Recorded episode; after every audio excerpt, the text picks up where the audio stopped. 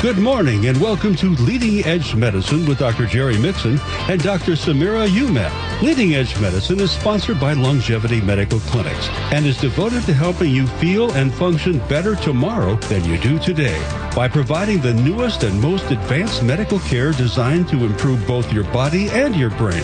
Leading Edge Medicine will keep you informed regarding the very latest developments in science and medicine while highlighting some of the Northwest's most prominent physicians, all while helping you separate the science from the silly and the facts from the fiction. This is live call-in radio at its very best, giving you the opportunity to participate in the show.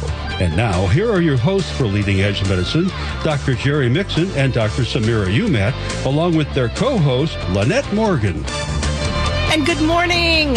What a great weekend. Here we are. Ah, right at the tail end. We are getting to the end of March. Can you believe that? We're on the other half of I say, March. It's a little early to be the tail. Yeah, end. not the tail end. That'll be next weekend, but we are after uh, St. Patrick's Day Well, yesterday. I want to know, did you wear green? I did. I did. I have photo proof. Okay. I did wear didn't- green. Did you? No. No, neither well, I. well, I did I- for half the day and not the other half. Okay. well, but I have a green jacket. Oh, yes, you do. And usually the One I day have late, green but we- eyes. you we- know. well, I wore the green jacket yesterday too. Okay. Okay. There you go. I just took it off. There we go. And uh, guest doctor in the studio, along with Dr. Jerry Mixon and Dr. Samira Umat, we have Dr. Ruben Maiden. Were you wearing green yesterday, Dr. Maiden? Uh, green is not my color. Okay. And it doesn't enhance the eyes or the no, face. no. It probably scrubs for uh, too many years. It kind of killed the green for you, maybe. Yeah, that's Maybe. actually part of it. Okay, yeah, that that may do it. So, uh, three doctors in the studio: Dr. Samira Umat, Dr. Brian, uh, Dr. Ruben Maiden, uh, cardiologist, heart specialist. So, if you've got heart questions, this is the guy to talk to. That's right. And Dr. Jerry Mixon here as well. It is a full house, and let's just dive right in. I'm going to give the phone number real quick. Go ahead. So, folks that are like, I want to get in with my question, you can make sure that you get through today. Phone lines are wide open. Here is that number today 800 465 8770. That's 800 465 8770. If you'd like to talk to Dr. Ruben Maiden about heart issues, uh, questions, uh, Dr. Mixon and Dr. Umat too. Let's dive right in. What is going on in the medical world? Dr. Mixon, anything new this week? Yeah, a relatively quiet week actually. Okay. You know, if you you look at monkeypox fizzled out. There you go. Um, you know, so no vaccine for everybody? No, Yeah. no. it came and went.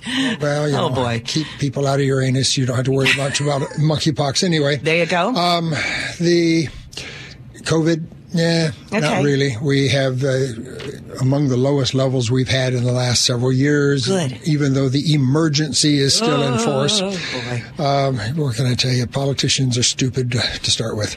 Um, What about RSV? That was a big scare at the beginning well, and the RSV, winter. you know, we, we didn't get much RSV for a couple of years because everybody was isolated and the Oh, children yes. didn't, get, didn't get exposed. But, you know, as adults, we've all had RSV. Um, and there was a burst of it when we all got unmasked and the children started gathering together in school.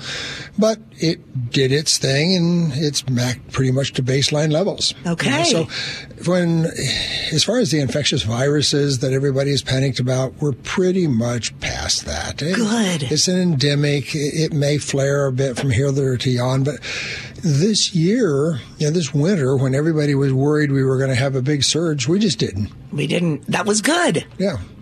So, yeah, we're at less than 10% of where we were last year this time. So it's, uh, we're, we're in a good place. So, you know, all of you folks that are still driving around wear, wearing your mask in the In the car, car, by yourself. you know, the steering wheel is not going to leap out and get you. Take your mask off and enjoy life. Breathe. So, you know. There you go. Good, good. Yeah. Now, uh, are there is there any reason we should get a, a vaccine booster, a COVID booster at this time? Anybody, maybe a certain group of people? If you are morbidly obese and elderly, then yes. Okay. Um, I'm not. You know, I'm waiting to see the, the the current the current variants of COVID that are out there now are basically a cold for the vast majority of people. You know, when I caught COVID this last time, it was three days of a runny nose. There you go. That was the extent of my illness, and and I caught it on a road trip with my wife and daughter. We were enclosed in a car for five days, and they never turned positive. So I wasn't shedding much virus. Um, in fact, one of the one of the frauds that came out of the the CDC and the NIH during the COVID was the this concept that people that were asymptomatic and were so mild that they never even knew they were ill would somehow be super spreaders. Oh. You know, if you don't have a disease, it's unlikely you're going to spread a disease. And having, uh, you know, a, a, a antibody to a virus does not necessarily mean you have the disease. Uh, okay. that, That's been a concept in medicine for time immemorial. You know, if your kid doesn't have chicken pox, he can't give other kids chicken That's pox. If he right. doesn't have the measles, he can't give can't other give kids the measles. You know, if you don't have a clinical disease, you're not much of a spreader. Mm. I mean, there are those rare, rare people. There was typhoid Mary back in the 1800s. Yes. I mean, nothing done, nothing done nor said by human beings is perfect. Um, but as a general rule, no. People that were asymptomatic, yes, they they may have an antibody, yes, they but their immune system suppressed it. They were not spreading it to everybody around them. All right. You know, last time um, we had Dr. Maiden on the show with us, Dr. Mixon, we had asked him about the impact of COVID on the heart and the cardiovascular system.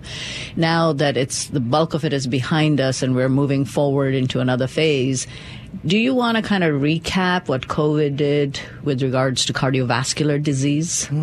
Oh, yes. Um, so, COVID affected the heart in, in various ways. Um, the, one of the most serious ways was caused inflammation of the heart muscle. And that's called myocarditis. Anything that ends in itis means inflammation in medicine. Um, myocarditis was sometimes just a syndrome of people having um, an episode of chest pain, shortness of breath, and then ran its course and disappeared. Uh, but some myocarditis is so severe the inflammation actually damages the heart muscle and produces congestive heart failure. And so uh, there are those people who are left after COVID with uh, with a history of myocarditis, and now they have heart failure. Um, interestingly, uh, the largest subgroup of this is is younger men. Really? But we've seen it across both genders, and and we see it across all age groups. Um, and so. Um, that was one condition. Another condition was inflammation of the lining around the heart, and that's called pericarditis. The pericardium goes around the heart, and that's usually a very self-limited condition that runs its course for a couple weeks, is fairly easily treatable, and really didn't produce any long-term results that we know of. Although uh, we do know that pericarditis can lead to problems later in life. Years later, the pericardium can become calcified and hard and, and won't distend anymore, and the heart becomes restricted. And whether there's anything about COVID pericarditis that's going to put people at risk for this long term condition, we don't know yet. Um, a third thing that COVID did was it caused blood clots. And so we had people with uh, blood clots in their arteries causing heart attacks. Um, I saw a whole series of uh, young people, often 30s, 40s, men and women, having heart attacks from blood clots out of nowhere uh, during COVID. Um, and had to open those vessels up with stents and clot extractors. Um, and um, those heart attacks are as serious as any other heart attack.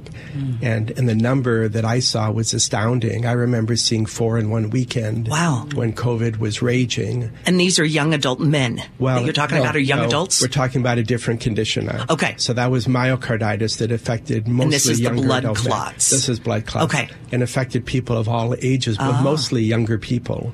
Um, Okay. Again, all genders. Um, and so um, we've um, been dealing with the aftermath of the the people who've had myocarditis and have had heart attacks. Um, whether the hearts are going to recover anymore or what the long term results are from myocarditis and heart failure, I don't know yet. They don't have enough time.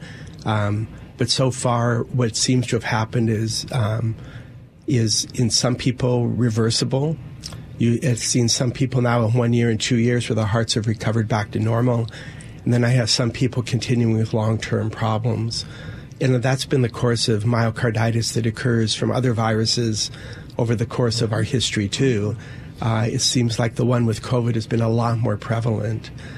Um, then the last uh, category that we see in heart is something called dysautonomia. And so after people have COVID, their automatic nervous system doesn't work right. And people will come in with complaints of, uh, all I have to do is stand up and my heart rate goes to 130. Mm-hmm. I can't walk upstairs anymore. Um, it's uh, it's a syndrome of the autonomic or automatic nervous system. There are very poor therapies for it. I have some. They're not great, mm. um, but they work reasonably well. They can get some people functional again. I've had some people with this dysautonomia or autonomic dysfunction end up um, even the point where they have to get around in wheelchairs. And the autonomic dysfunction is also affecting young people, uh, usually 20s, 30s, and more often women than men. So I'm seeing this complaint in a lot of women. And but what I've noticed is that this is common in the population after COVID. I have a lot of patients that say, "Oh, I had COVID last year, and yes, I I just can't exercise as well. Mm. My heart goes too fast. Is there something wrong?" And most of the time, we just try to, if it's not too bad, manage it conservatively. If we need to, we use some medications. And then lastly, I would say that um, the vaccine has caused all of these same issues in much lower frequency, in my experience, uh, in a much milder cases. But then we have a few of those severe, va- severe vaccine reactions. Um, I think the other thing that COVID did, which was not actually an effective COVID, was it really delayed people from getting proper chronic health care right. for their yes. hearts, their coronary disease, their heart failure. And so we're seeing a surge of what I would think of is after COVID effects on the general health of the population people were less active, gained more weight, mm-hmm. blood pressures were higher, under higher stress, and that's produced a large impact on uh, the, car- the cardiovascular disease. And we we are overwhelmed in medicine. We were overwhelmed in our clinic trying to manage this surge that came after the first tidal wave. Mm. Okay. And there there is the the interesting question is the actual number of vaccine triggered uh, COVID related problems versus the disease. Because you know, they're figuring about 50% of the folks that were infected never had a symptom. Mm, so they never. Okay. They were not sick. They got infected. Their immune system took care of it. They felt a little maybe under the weather for a couple of days, but never got sick, sick to get, you know, classic COVID. And yet many of them are developing the sequela. Uh, and so it's a little bit hard to sort out which one of those, because many of those people have also had their vaccines, obviously. And was it the vaccine that caused it? Or, or was it a subclinical case of COVID? Oh, boy. Okay. Or some combination thereof. Mm-hmm. Maybe you had a subclinical case and the vaccine. So Right. It's it's really hard to thread, you know, to sort all this out. It is hard to know in people who have developed long COVID syndrome, mm-hmm. and and I'm, mm-hmm. have you talked about this on your program before? A little bit, but not not a great. It's, it's basically that the symptoms of some sort that are significant continue after COVID infection resolves. These symptoms can be chronic fatigue, uh, brain fog, etc., and um, and, and it it makes us wonder, like, mm-hmm. what to do with long COVID syndrome. But it's interesting that many patients who have long COVID who get the vaccine all of a sudden recover from it. Mm. And I don't know what that phenomenon is oh, either. Oh boy, something else to have, research. I have huh? a lot to learn. wow. boy, we and we're still learning. You're listening to Leading Edge Medicine. My name is Lynette, and we have several phone callers on the line ready to talk to Dr. Jerry Mixon, Dr. Samira Umat, and our guest doctor in the studio today, Dr. Ruben Maiden, specializing in your heart questions. We'll be back with more Leading Edge Medicine right after this break. Stay right there.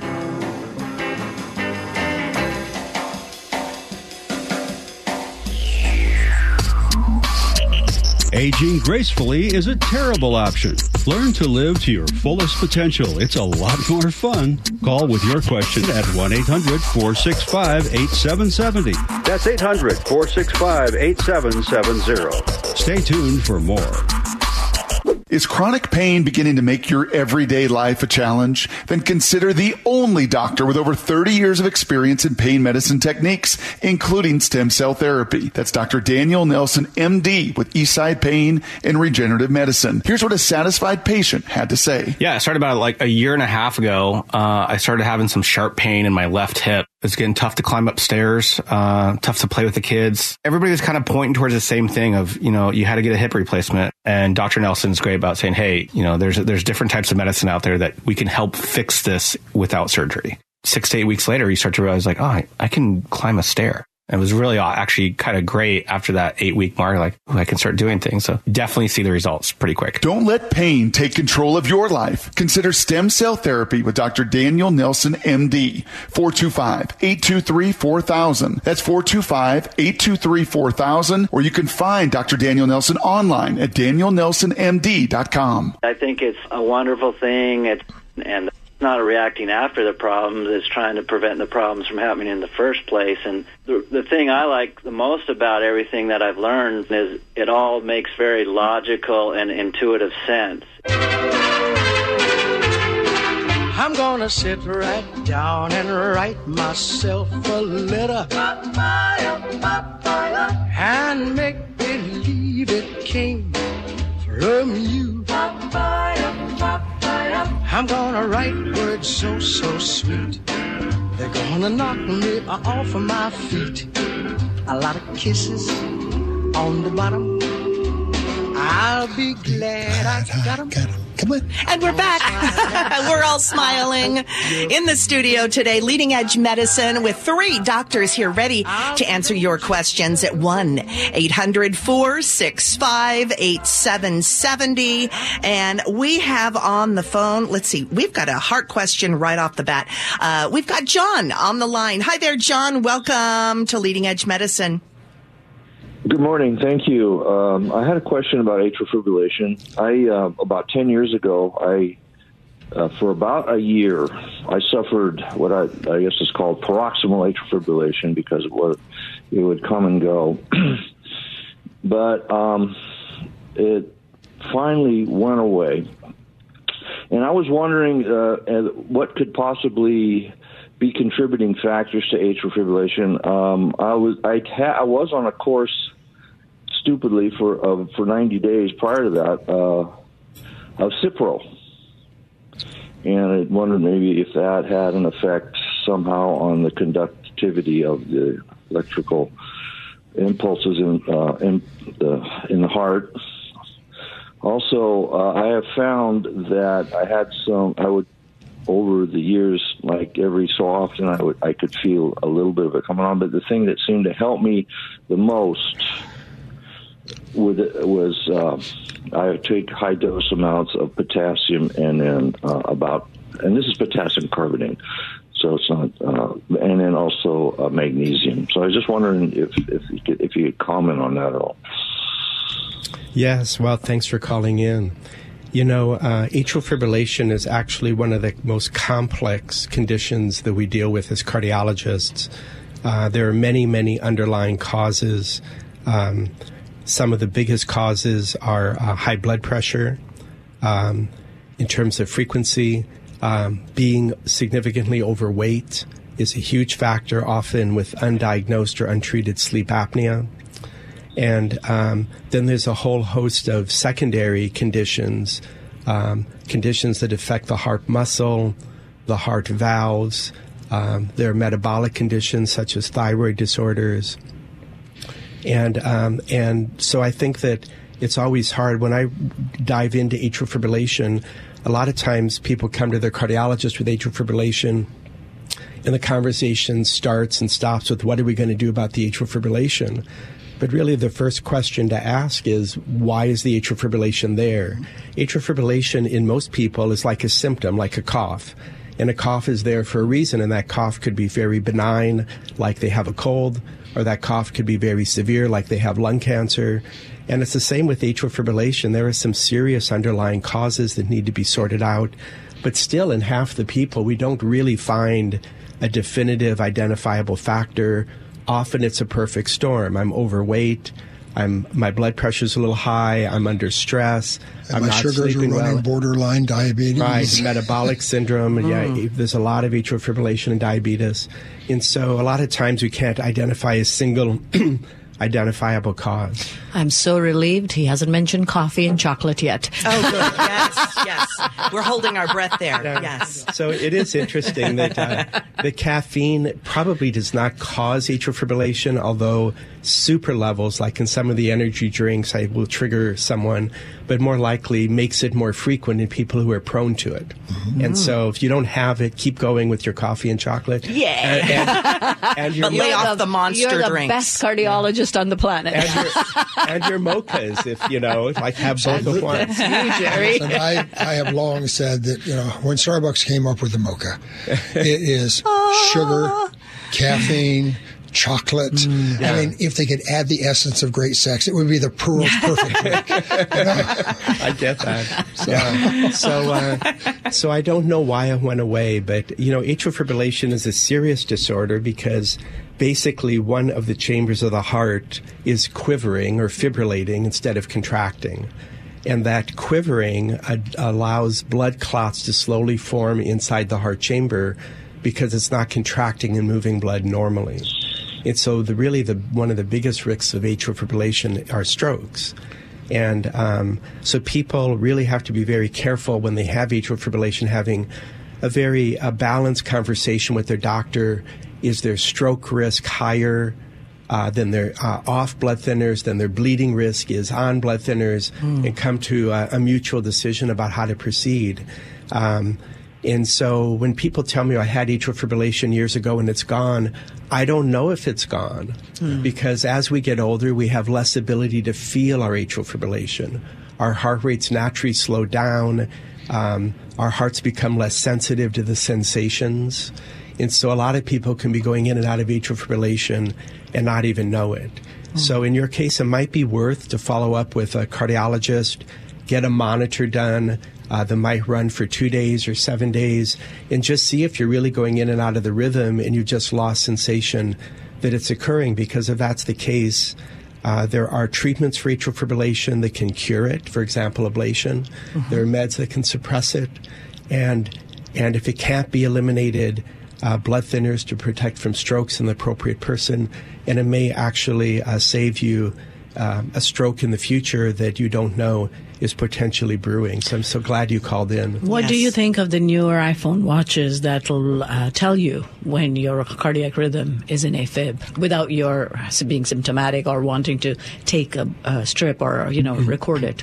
Yeah, so uh, in in some people, people, for example, the caller John, that could be very effective because if someone has a higher risk of being atrial fibrillation, the watches have a higher accuracy. Mm. It's all the noise in people, the masses of people who don't mm-hmm. have atrial fibrillation, but get artifact or high heart rate, and so someone who's at low risk.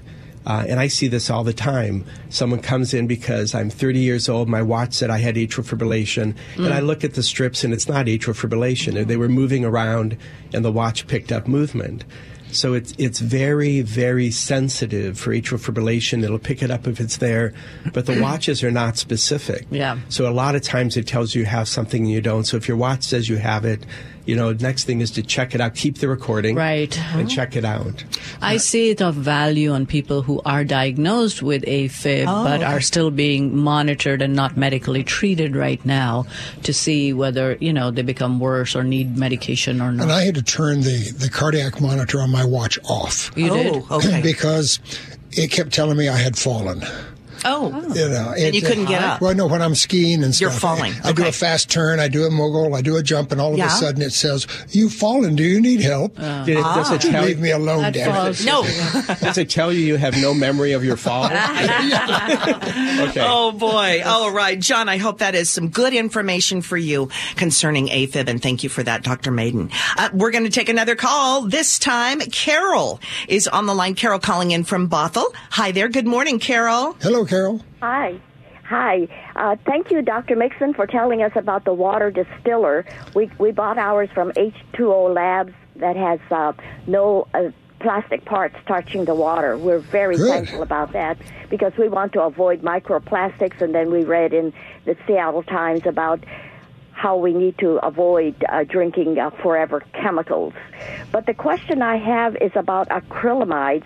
We heard from a medical anthropologist, Sydney Ross Singer, who has a PhD in biochemistry and a PhD in anthropology from Duke University, and he says that uh, our favorite foods are riddled with acrylamides, a chemical that is considered a nerve poison or carcinogen and causes reproductive harm, probably also cardiac problems.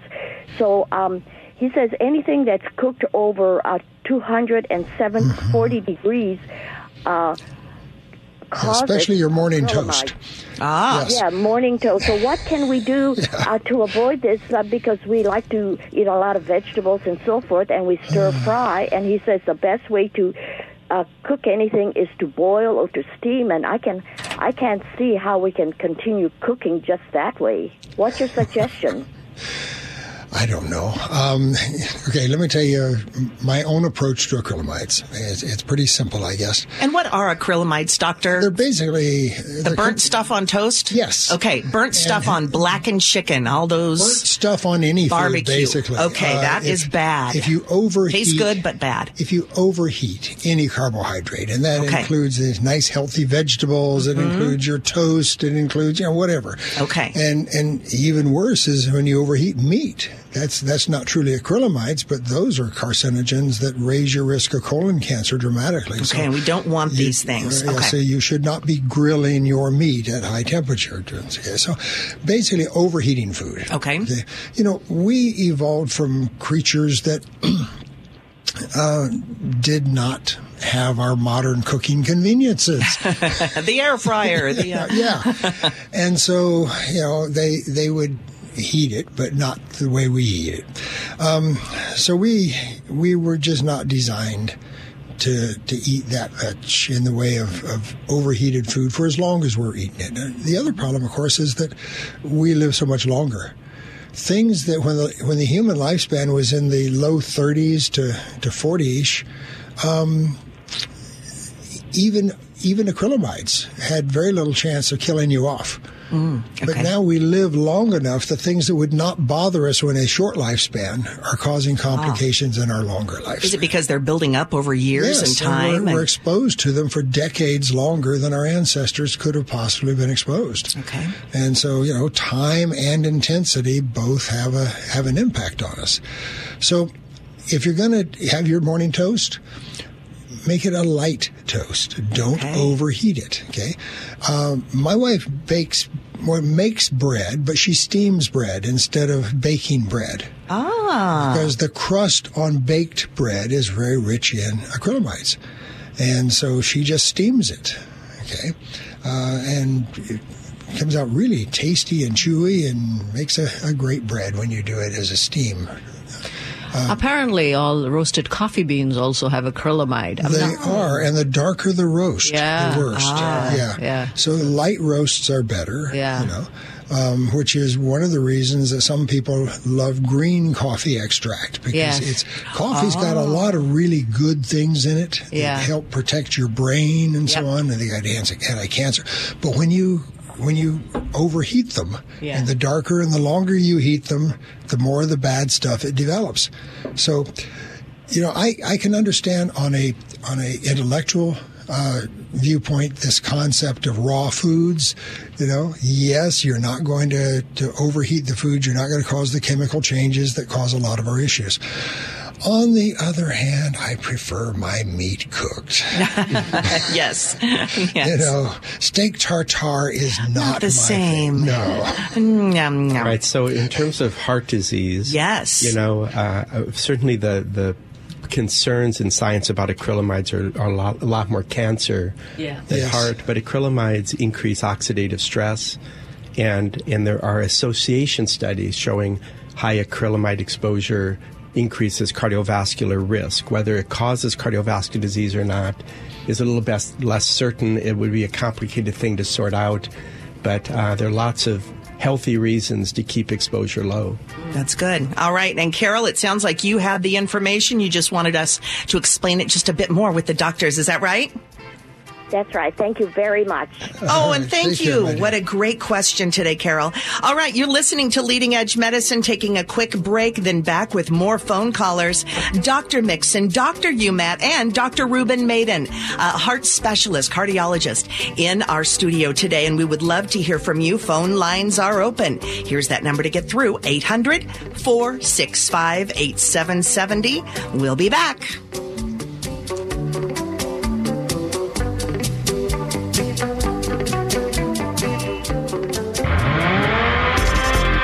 Leading Edge Medicine. Listen to past programs by going to lmclinic.com. Call in now at 1 800 465 8770. That's 800 465 8770. Pete Talbot here again for a good friend of mine, Dr. Michael Gilbert of Northwest Vision Institute in Bellevue and Kirkland. My wife Vicki and I have been seeing him for over 20 years. But most importantly, Michael and his entire medical team are simply amazing, offering what virtually no other clinics offer, an advanced ocular exam. Honestly, it's like Dr. McCoy on Star Trek compared to the typical eye exam you're used to. For nearly 40 years now, I've been researching and interviewing physicians throughout the country, and I can tell you whether it's LASIK, RLE, refractive cataract surgery, retina, or dry eye problems, without question. Dr. Gilbert and all the doctors at Northwest Vision Institute are some of the most advanced in the Pacific Northwest. To schedule your advanced ocular exam, go to nwvision.com nwvision.com or you can call 425-450-2020 425-450-2020 I finally went and took that free test, and it didn't hurt.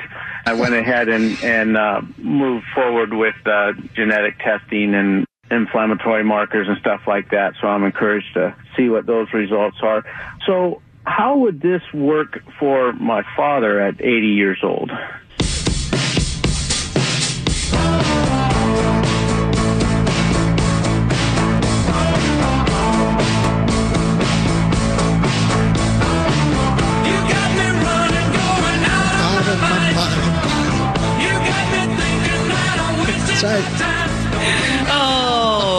morning, Leading Edge Medicine on the airwaves with you. I'm Lynette, along with doctors Jerry Mixon, Dr. Samira Umat, and talking about the heart today, focusing on your heart, Dr. Ruben Maiden. This is the day to call in with your heart questions. 800 465 8770. And I believe that is what Jan is doing. Jan, you had a question for the doctor today. Good morning. Thank you for calling in. Good morning. Yes, um, I am 78 and I'm five foot eight and I weigh 145 pounds, which is thin. I mean, Twiggy, a good weight. yes. Yeah. My blood pressure is 134 over 84 as of last week when I was in to see the cardiac specialist. Weight, yeah, I gave you that. Um, my HDL is 79. My LDL is 92. I have a total of 171. However, uh, I have problems with my heart. Um, and they've done several tests, and I was scheduled for a nuclear stress, they call it a nuclear stress uh, exam, but that was canceled due to a, a gal, the gal that operates it, and I couldn't get in for another month. Um, and the, the doctors, after seeing my calcium score, which was another test that came back, it was very high, and they, uh, and so they think that we should forego the the nuclear test and go right to a um, co- coronary angiogram with cardiac catheterization and angioplasties due to the calcium score. So my question is, what causes calcium in the arteries? Um, I what I've been able to pick up is y- your your HDL and LDL can be high, that can cause the plaque to build up. Um, I, I guess that's my first question. Okay. Another. Okay, let's address that first with Dr. Maiden. So, I can give him my score. What was your score? Mm-hmm. Five sixty three That is high. total. okay, high calcium. Is calcium the same thing as plaque, Dr. Maiden? Um, I'll come to that in a moment. Okay, let's I find out I- about this. I think my most important question for you are you having symptoms from your heart? Oh yeah. Uh, Yeah. Just walking across the room, I get out of breath. hmm So your doctors Um, are suspecting. inside a little bit of tightness in my chest, but, Mhm. but nothing painful. Right. And how long has that been going on for? Since shortness of breath started, probably uh, it started out slowly, but probably it's been a month. A month. And it started slowly. So you're getting more symptoms. You, so you said it started slowly. So are you getting are you getting more symptoms as the month has gone on? Yes. Yeah, okay. So uh, what you're describing is uh, classic symptoms oh, of let a. me add.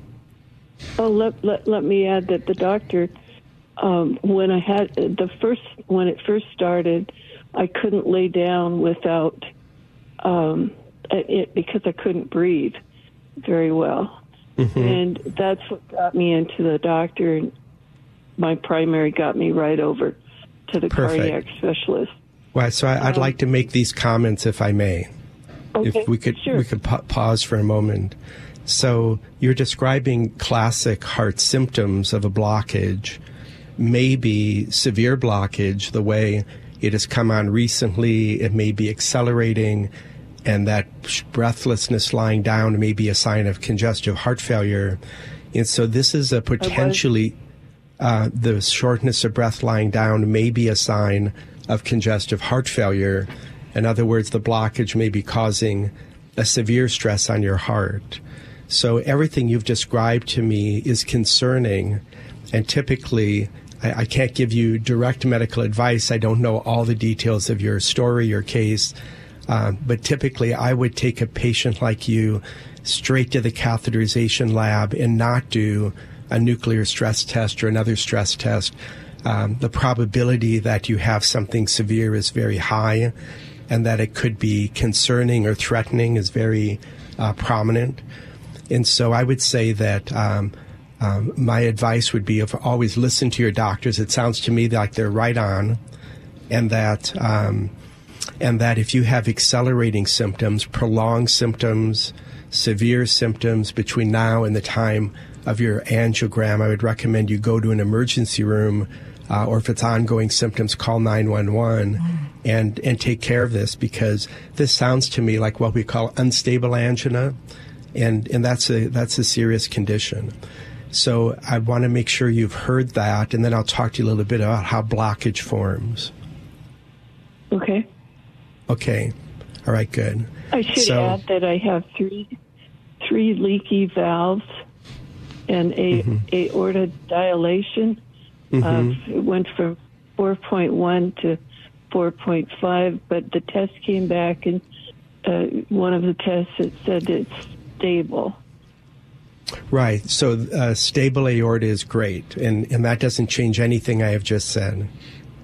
Okay. And so, so I want to make sure that you, you've. I want to make sure that you've heard the advice I've given you. Okay. Okay, you don't have to do I what I say. You have to do what I say. I just want to make sure you're hearing me. Okay, let's. No, no, let me interject, okay? If you are smart, you will do exactly what he said.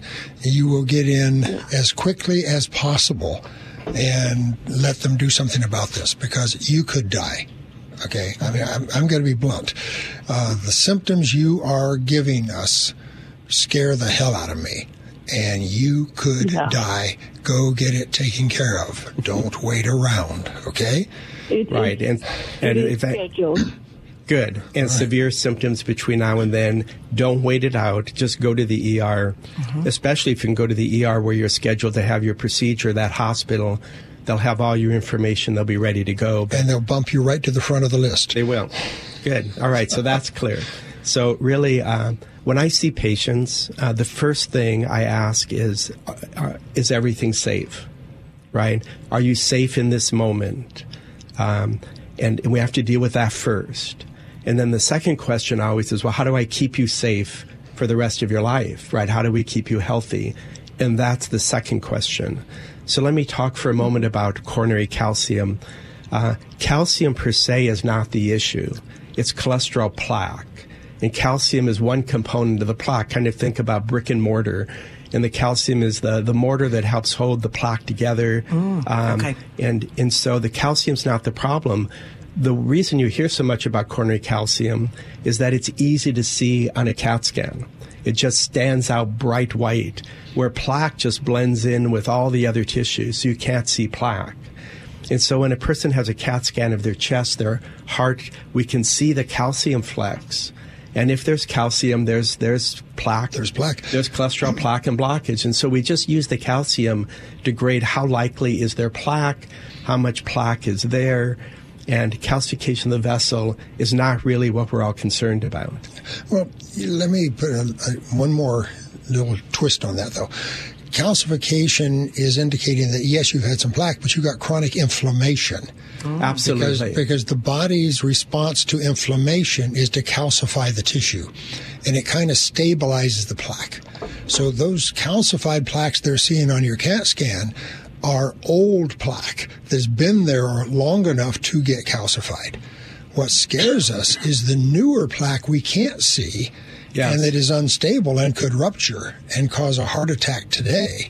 That's the that's the worry. Ca- you- Th- This I want to interject. This is why calcium scans are not very useful on younger people who are suspecting blockage in because they can have blockage but haven't calcified their blockage yet. They're not old enough. Sure. In oh. fact, studies show that in men under 40, women under 45, probably not a lot of use to a calcium scan because even if plaque is there, we won't see the calcium. Yeah. Right. It's Unless they started calcifying really early in Really life, early, yeah. genetic problems. And Yeah, so I'm not saying it can never be helpful, but it often is not. And you know, calcification anywhere in the body you see abnormal calcification says that that area of the body is inflamed. People come in saying they have bone spurs. Those aren't bone spurs. Those are actually calcification of the ligaments that are attached to the bones. Okay. So any part of your body that has chronic inflammation, you're going to increase calcification. And so calcium in the heart is just telling us you got a lot of inflammation for a long period of time. Right, and when people have calcium scores, the, the higher the score, the more likely there is more severe disease, but it's not a one to one correlation. But just to give you a general idea, because people uh, get calcium scores and their calcium score is 30 or 100, and I'm getting frantic calls to get in to see me, just to give the population a general idea.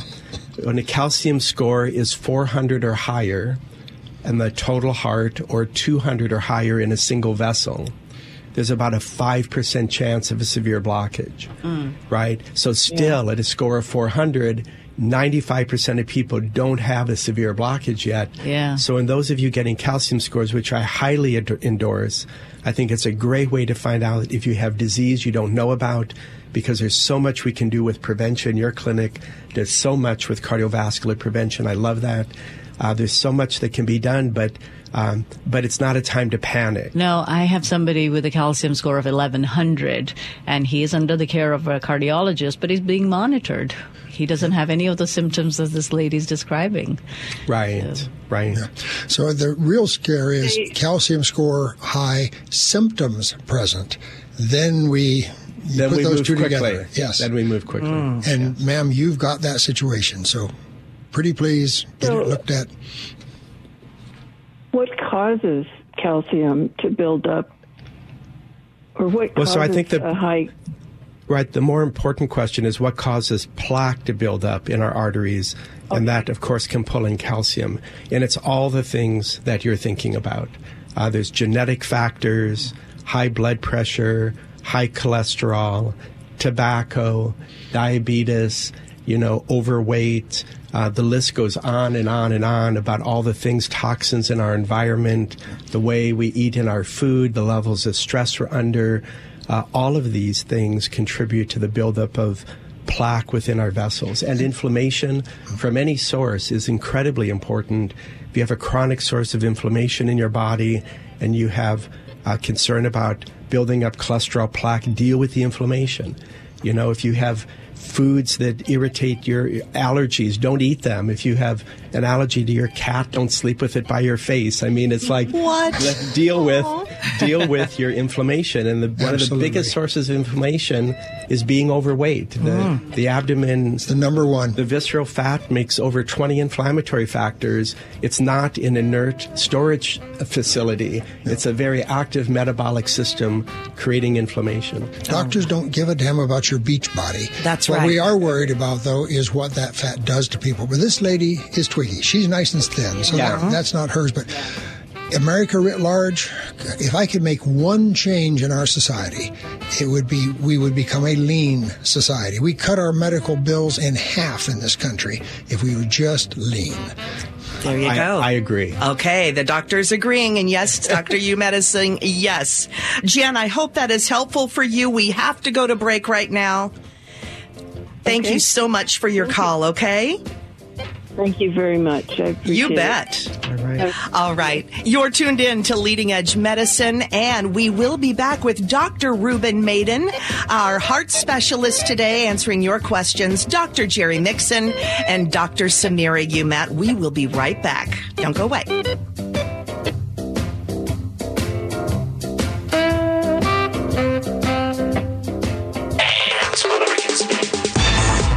Leading Edge Medicine. Leading Edge Medicine.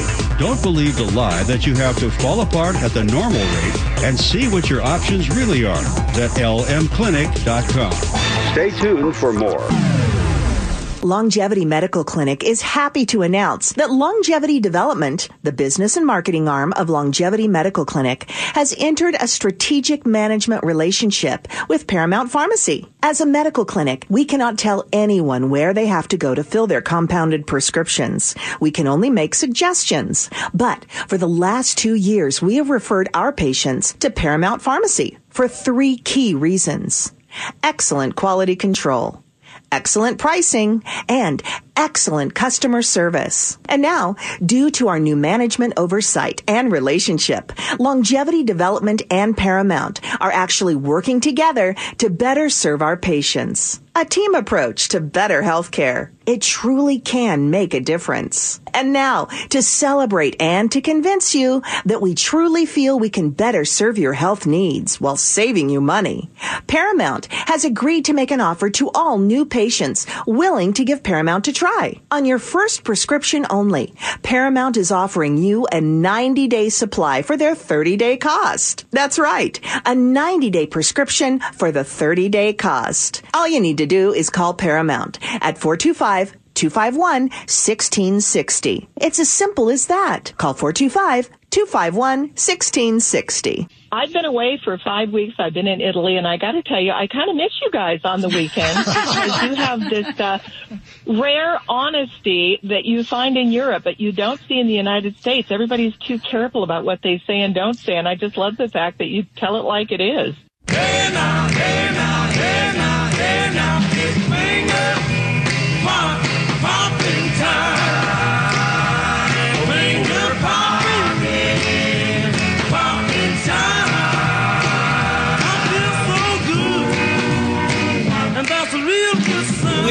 With more leading edge medicine today. Good morning. My name is Lynette, along with Dr. Jerry Mixon, Dr. Samira Umat, and we have our special guest doctor in the studio talking about the heart doctor, Ruben Maiden.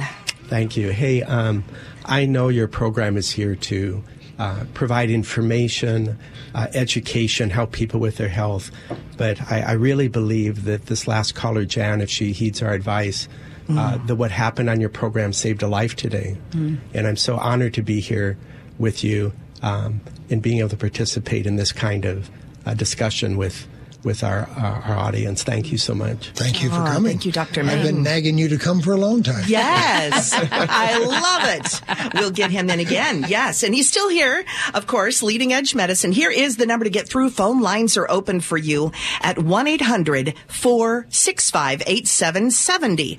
If you have a question, call now. We'll get you in very soon. 800 465 8770. Headed to Seattle now. Gary is on the line. Good morning.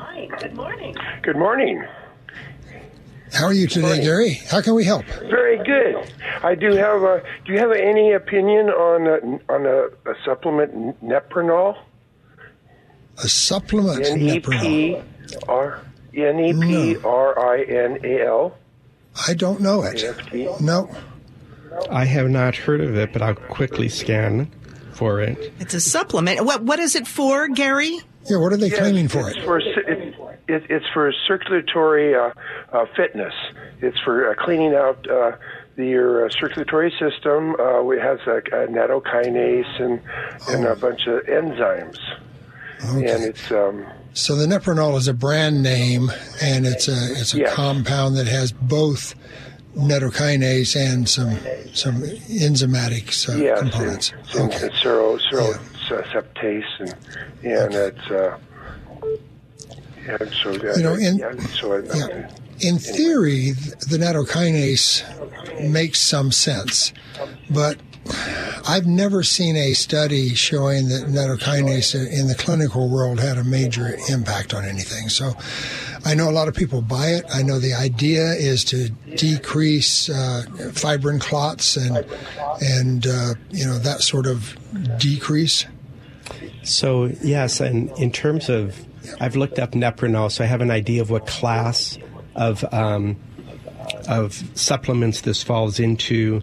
These are these are um, blood active agents for for inflammation and clotting, like nattokinase and nattokinase, papain and, and serrapeptase. These are all inhibitors of the of the blood clotting system and some of the inflammatory pathways.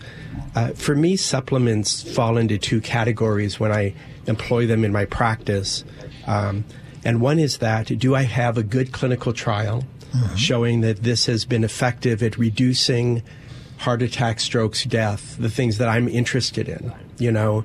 Or is this a supplement that has um, theoretical possibility based on its actions in the test tube or in animals and or maybe even inside the blood of humans but hasn't actually been put through a trial where we see what does it do over the course of years in terms of clinical events what happens to heart attack strokes and death.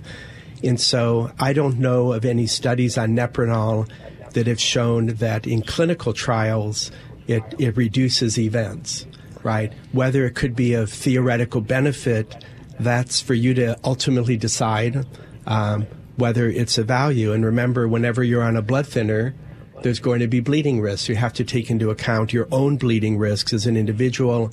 Have you had bleeding ulcers before? You know, do you eas easily bleed when you cut yourself and it doesn't stop? It's like taking all those things into account. So it's very hard to give you any advice on a supplement uh, that perhaps doesn't have clinical trials. And if there are clinical trials, I'd be interested to hear what they are. Yeah, there is an open label study investigation looking into it. Um, they, but the dose is different than what is in the brand label that you are suggesting. They're talking about three capsules three times a day over a 12 week period. Um, and I'm not sure what the outcome of that study was, but certainly there is a Do you, study. do you have the study pulled up? I do. I wonder what the outcome was after. Yeah, it's an NIH study. But we can look at it at a break and we can maybe comment on it after Yeah. that we come back. Yeah. Yeah. Will that be helpful for you, Gary? We'll have the doctors that's look at this. All right, Okay. so that's wonderful. And I, And- and- and I just got a quick look at the quick one. outcome.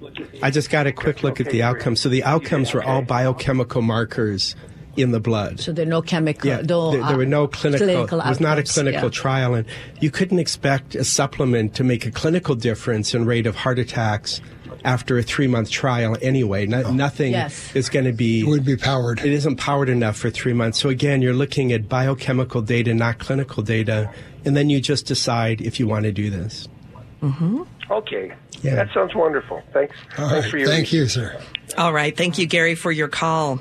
We will take some more calls in just a moment. The number to call to get through today on our show live with the doctors 1 800 465 8770. That's 800 465 8770.